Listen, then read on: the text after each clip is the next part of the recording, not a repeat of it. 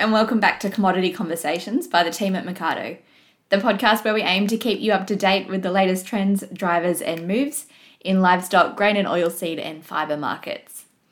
I'm Olivia Agar. Thanks for tuning in to episode 191 to finish where we left off last week with David Cornish and Robert Herrmann, where we learnt about the big picture trends driving the outlook for agriculture, as well as all these current disruptors and the impact they're having on markets right now.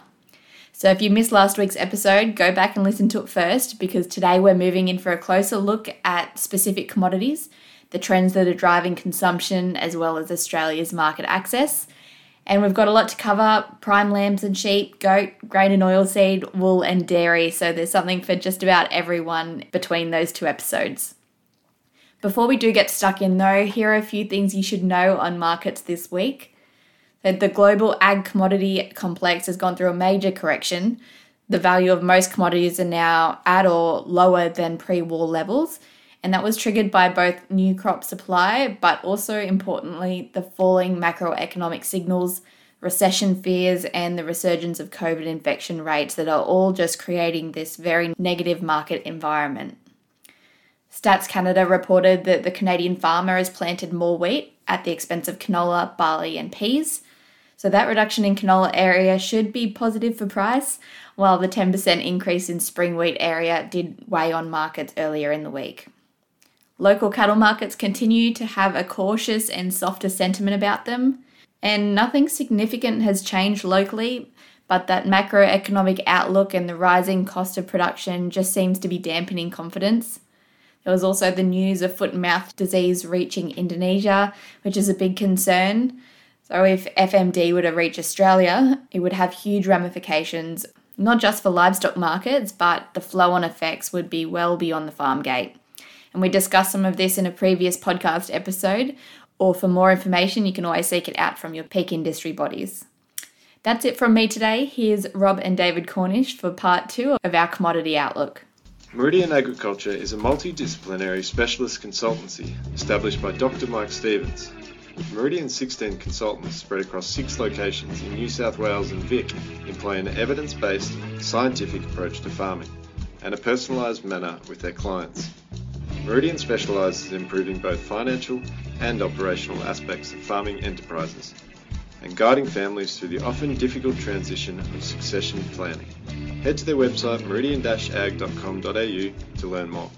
So, turning our attention now to the other, well, I shouldn't say the other other meat, but certainly uh, prime lamb and, and sheep. What are we seeing there? Yeah, well, I did make a comment that if we, um, uh, you know, if I won farm lotto and, and inherited a couple of thousand acres, I, I think, providing I could sign up some shearers, David, I think I would I would be very keen to try and be in the sheep meat industry. I mean, we're at a hundred year low sheep flock, and it's not only in Australia; it's in New Zealand, and we know that that they're the two significant flocks because they're, they're, the ones that export, export to the world. Yep.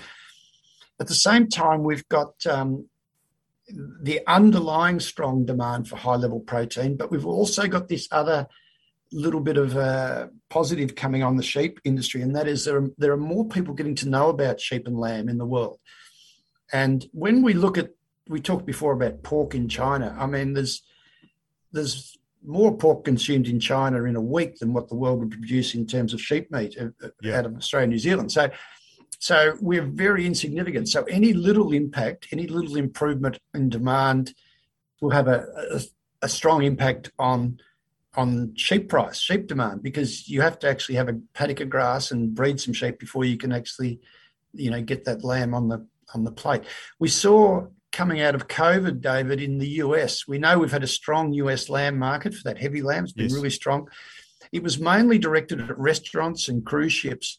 But in the COVID period, of course, people didn't go out to restaurants much and they started eating at home and they were going in and buying their beef steak and oh let's try some pork and we'll try some chicken and oh here's a bit of lamb down here we'll have a crack at that mm. and so we know that there are households that for the first time you know, got a taste for lamb, and and that's really important because you know the US is a is a solid market for us, and just to put a little bit more volume through there is going to have a big impact. It doesn't take much for us to have a, a significant impact on us uh, our demand for our product, does it? Not at all. Uh, one other one I'd just flag with you, or there's two. One is the UK free trade agreement. I think that will be more restaurant based product and um, you know high quality cuts. But the other one is the India free trade agreement. Yeah. And um, you know certainly a large part of the population, the, Hindu population, are vegetarian, but there was a very big Muslim population in India and uh, we know they love uh, sheep and goats and um, you know those small animal meats and uh, so we're thinking that and then that was a 30% tariff so it, it really knocked all the ex- imports of australian lamb out or sheep meat out going into india um, that could really have have an, a demand impact as well so because uh, as i understand with the uk one and, and uh, I, i've been a bit hard on my students when they say look at the uk free trade is going to be the uh, a big thing. It, it's it's over ten years, isn't it, Robert? I mean, you know, the, the in, full in, impact of the free trade agreements going to take a while to come through into the meat industry, isn't it? Yeah, that's right. And I, I don't. I think I haven't got the exact times there, but you're right. Yeah. Um, the India one though is more immediate. That's and that, that that's interesting, is it? Because that's the one. Yeah. I mean, again, you look at the size of the population, and then you look at a thirty percent reduction. That to me, that gets my that that gets me excited. Yeah. yeah. Yeah, oh, I'm glad. I'm glad you're getting no, excited. I'm getting excited David, over that, mate. I think just one comment on on on a you know what can governments and what can industry bodies do for our farmers? Well, I think we've got to recognise they've been very good at getting market access for our red meat. You know, we do have very good access. And that's important because it spreads your risk. You know, you're not relying on one particular market.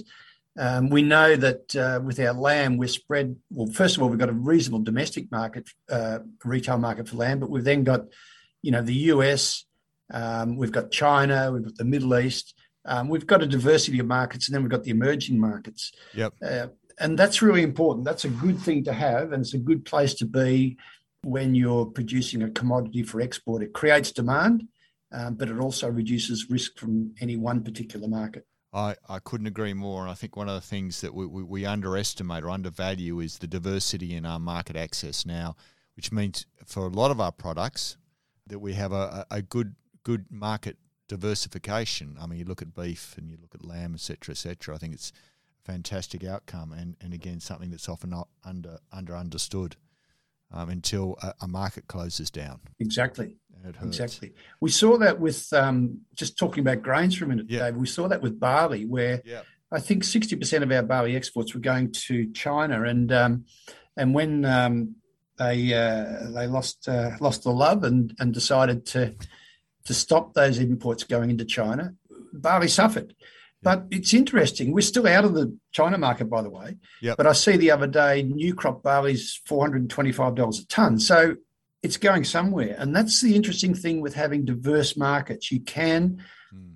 get into those markets. Uh, and, you know, if, if China stopped taking our barley, we would then assume they start they have to replace that with someone else's.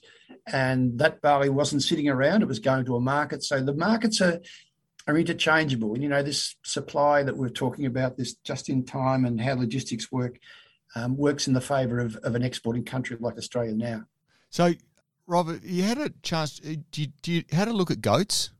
Oh, I love goats. I reckon we're going to come to love goats even more, David. Well, again, I, have got the uh, students to do a bit, of assignment work, and what what what yeah. what uh, what really struck me were the ones who did it on goats, and I thought, hey, there's there's a market here, isn't there?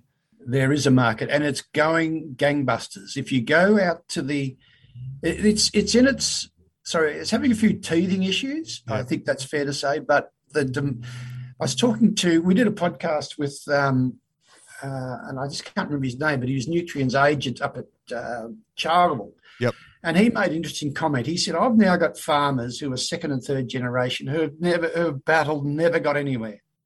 He said, "Now they've got goats, they can't believe it." So goat meat yep. is currently at ten dollars a kilogram. Yep.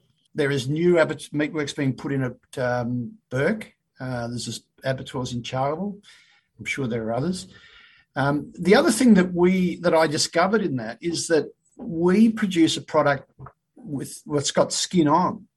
So so these goats in Australia are dehaired, not scud. And uh, the American market loves this because uh, you've got this little bit of crackly, David. It's just like um, it's like pork. It's like a it's like a poor man's pork roast. Uh, not really poor man's. I shouldn't have said that. Not at ten dollars a kilo. At ten dollars a kilo, it's not poor man's. That's right. So, and it and they're great. You know, they they they satisfy some some challenges that have got to be addressed. So the challenge of um, of restocking that country Yep. the challenge of finding labour to shear sheep and, Mm. and look after sheep. Mm. Uh, they tick a lot of boxes. Mm. Uh, one of the things, and I said it's got a few teething problems, and I don't, you shouldn't make, we shouldn't make too much of this, but one of the things is when you do go from, previously the Australian goat industry has been, well, you just, you know, put a fence around the water when they come in, you lock them up and chuck them on a trailer and take them to abattoirs. When you start farming them, you do have some, you know, typical issues, you know, with animal health, worm burdens, Yeah, yeah, etc., yeah. feet that that you get when you start to intensify. Mm. But that said, I think it's great, and I think uh, so. We uh, we produce Australia produces one percent of the world goat meat. Yep.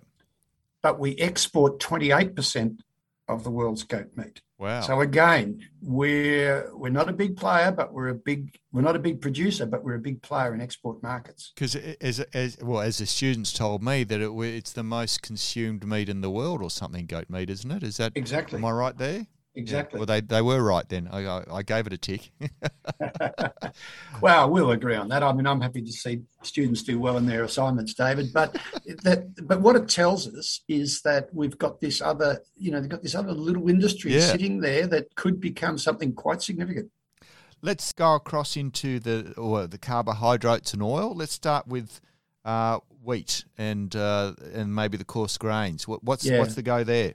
Well, the story is all about, well, supply, but as we said earlier in our conversation today, David, a lot of it is about logistics. You know, we have, you know, we're struggling to get all our wheat out of Australia just to get ships here at, at record prices. So, and that's because of, you know, you just can't move, move grains and move product around the world as easily as what you could pre-COVID.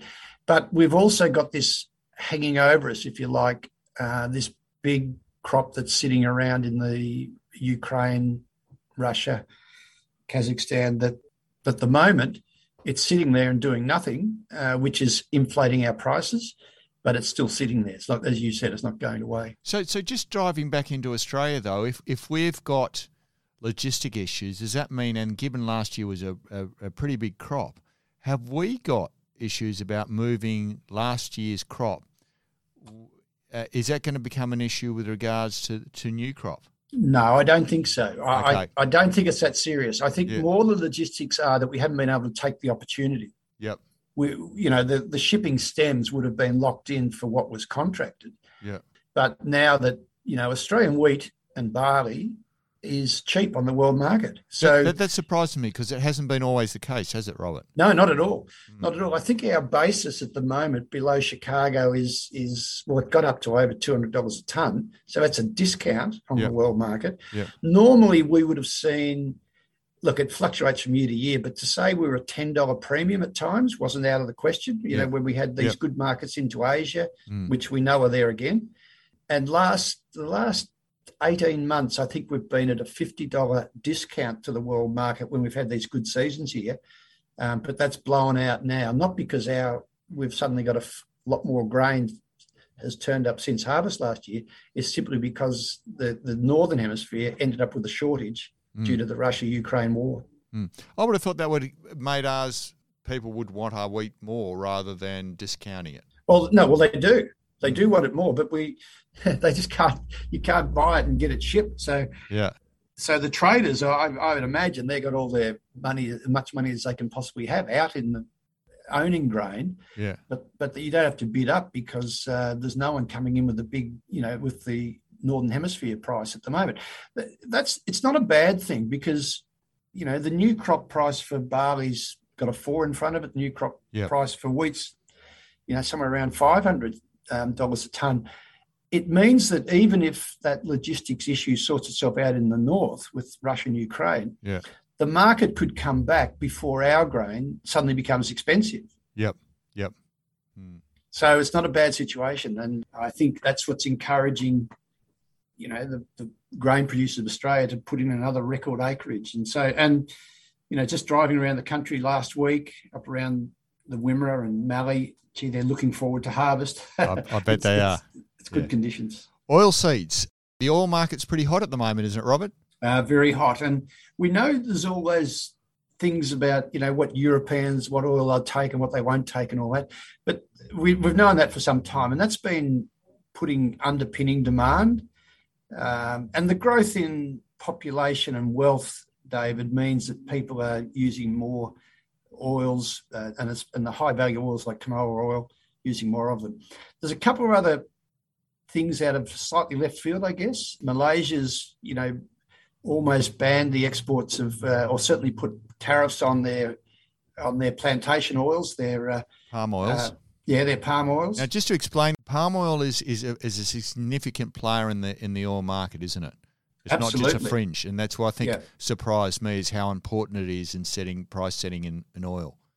Exactly. But what happened was that this surge in, in price and demand, and we know we've got, you know, extraordinary prices. We see it here with our canola price, but it's Yep. across all the oil seeds. What that did was it upset the, the Malaysian population, and they said, well, we can't afford to buy the palm oil. Yep. And uh, so the government said, well, we'll fix that.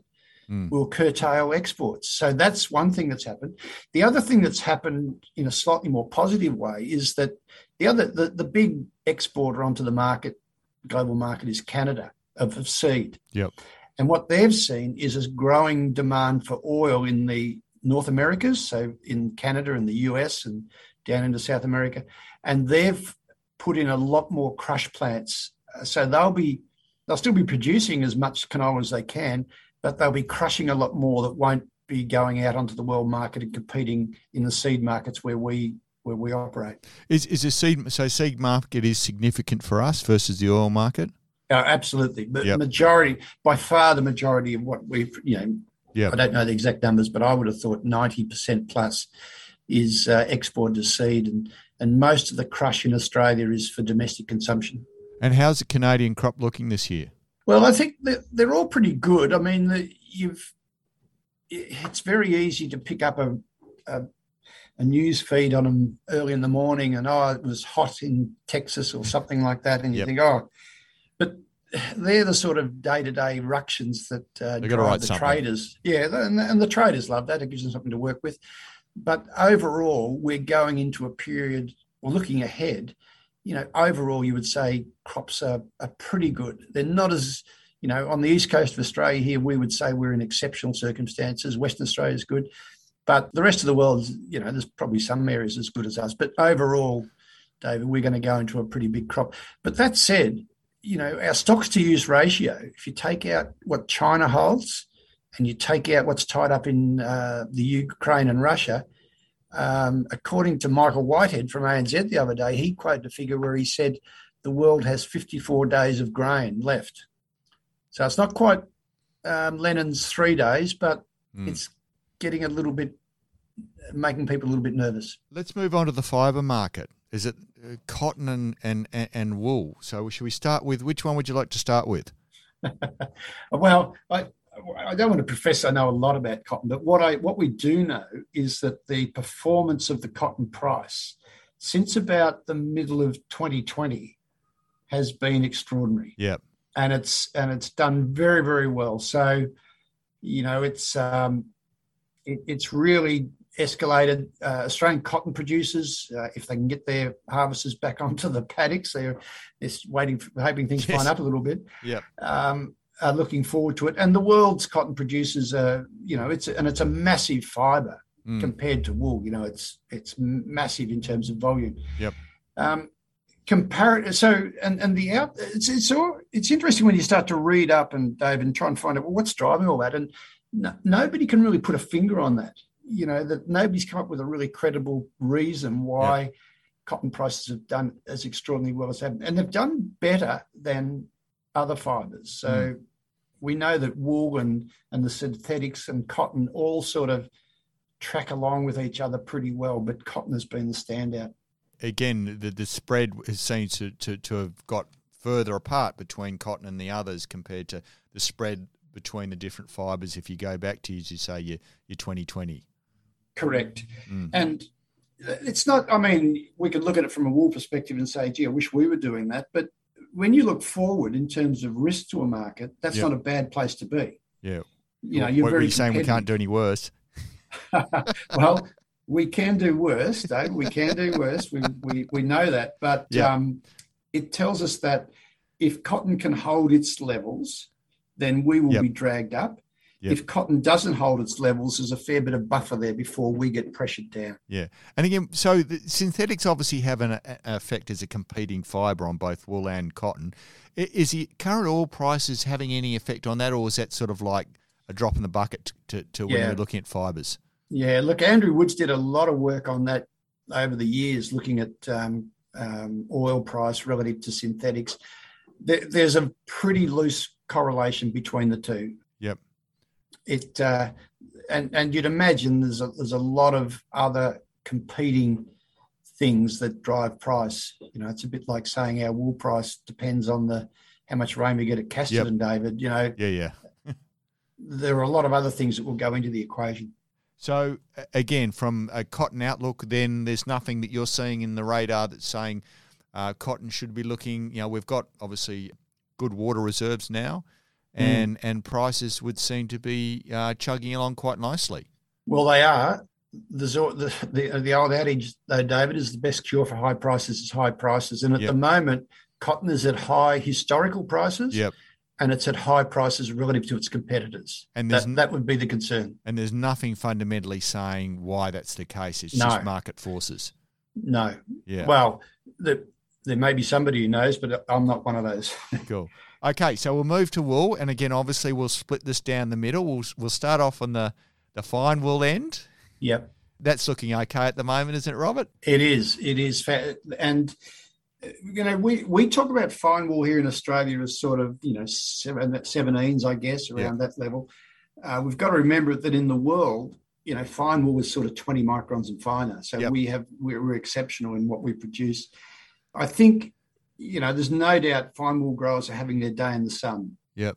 If you're a good quality producer, um, you've got, you know, you're cutting reasonable weights and, and, and getting some bales out the door. This, this is as good at times as we've seen, and that's saying something because over the years we've we see some spikes. Some times, yeah, yeah, we've had some good times. Had some bad times, but yeah, yeah. I think the the world has probably led us in this regard a little bit. You know, they've they've led us to looking for finer, softer yarns, the lighter weight fabrics, and you know the natural way to do that is to produce finer wool. And I think the markets are leading us in that direction. So that should tell us that it's well supported. So, and, and, and the big driver there is obviously economic growth again around the world. It is. I don't think we're seeing the full value of that in the wool market as yet. Yeah. I think I think there are some uncertainties in manufacturing and and um, and sales. Remembering wool's a discretionary spend. You know, yes. People don't have to go and they have to go and buy a bowl of rice or or a piece of meat or something, but you know, wool is a discretionary spend, so it relies on um, you know the, the wealth of the world, but also confidence, market mm. confidence. Mm. I think um, there's one other point I just wanted to make while we're talking about merino wool uh, or wool in general, and that is the emergence of quality assurance schemes. You know, we have been surprised that particularly the RWS, Responsible Wool Sourcing, which is an international accredited scheme, the premiums that we're seeing now for that wool is quite significant. And Australia is not a big producer of it. South Africa produces more in terms of volume and certainly more as a percentage of their clip. But the um, the value of that product is is been quite surprising. That you know we've seen over the years where people have tried to differentiate David and and and get an advantage. It's been difficult.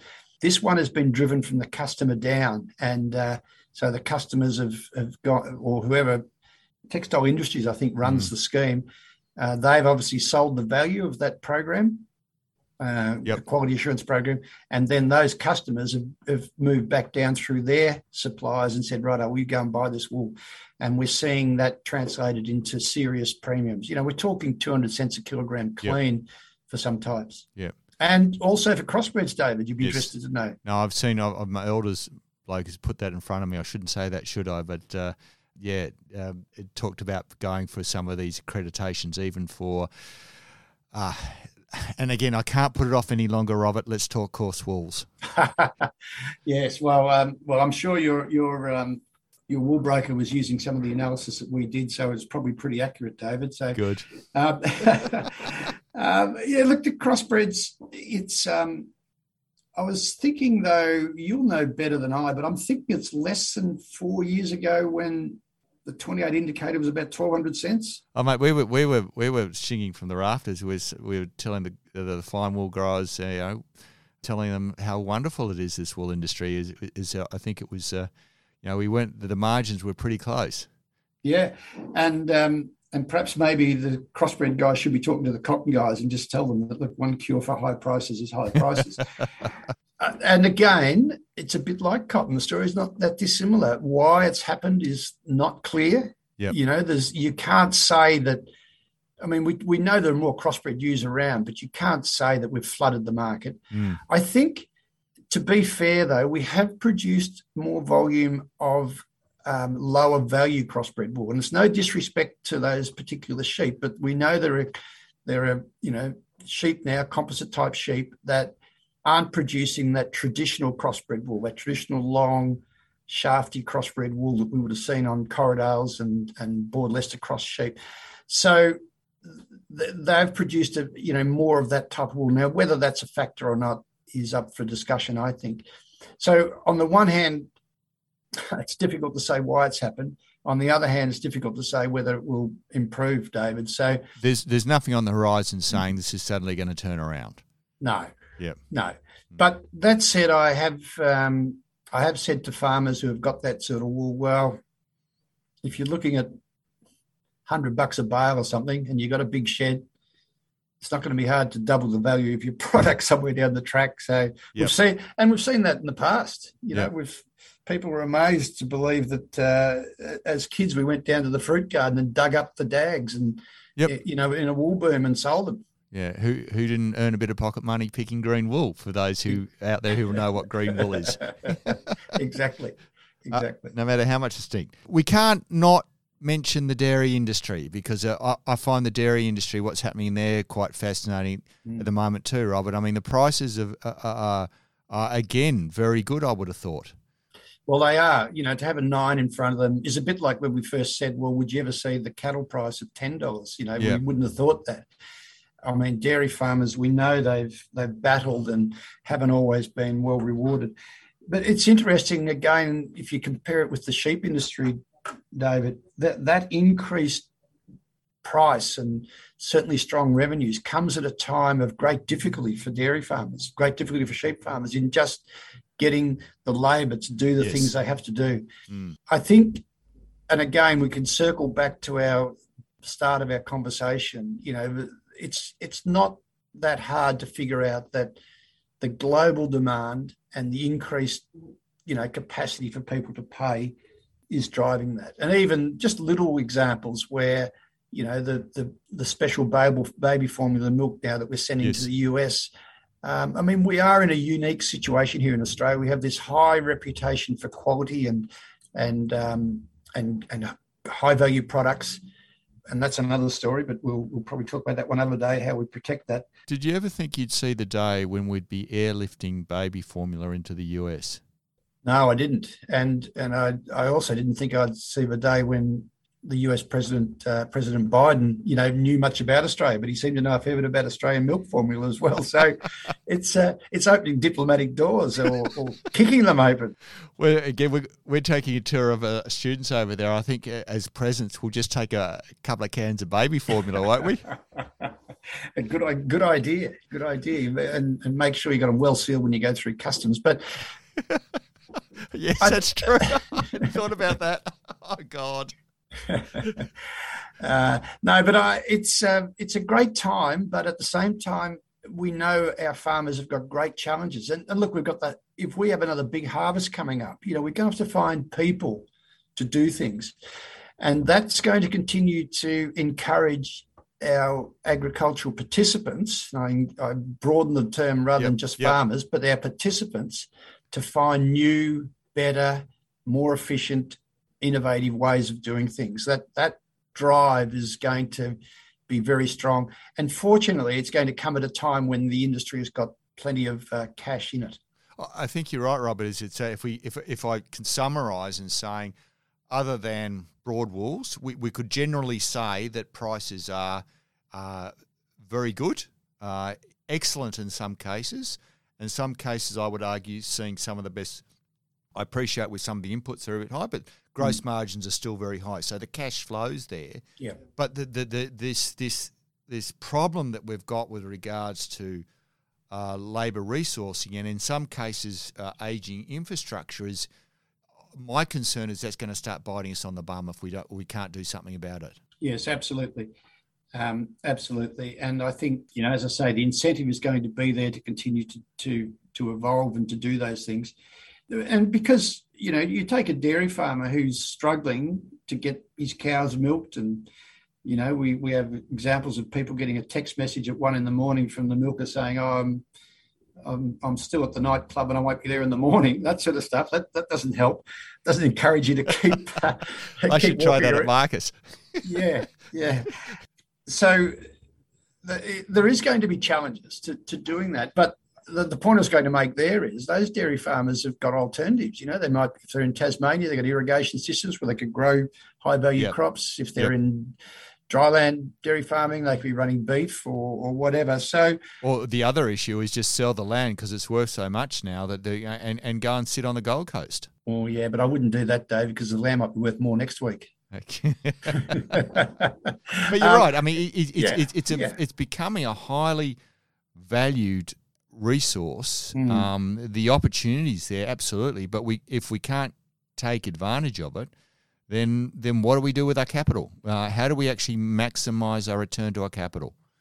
of course, we, well, you're right. We can we can sell it, but it, we'll sell it to somebody else who's going to come in and produce, and that yep. that is going to be you know net zero in terms of production. Yep.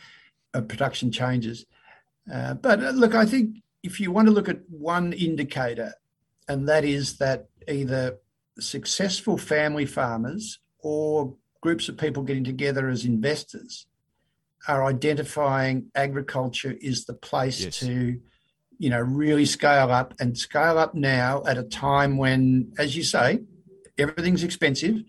But what they're telling us is that they have confidence in the outlook. Rob, I think that's a great place to, to finish off today's podcast. Always a pleasure having a chat to you, and I always learn something new. So thank you very much. Pleasure to talk to you, David, and thanks for the time. Thanks for listening to another episode of Commodity Conversations.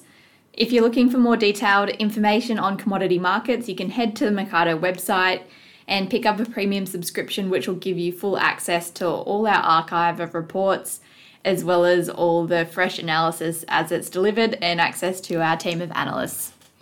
Thanks again, and until next week, take care.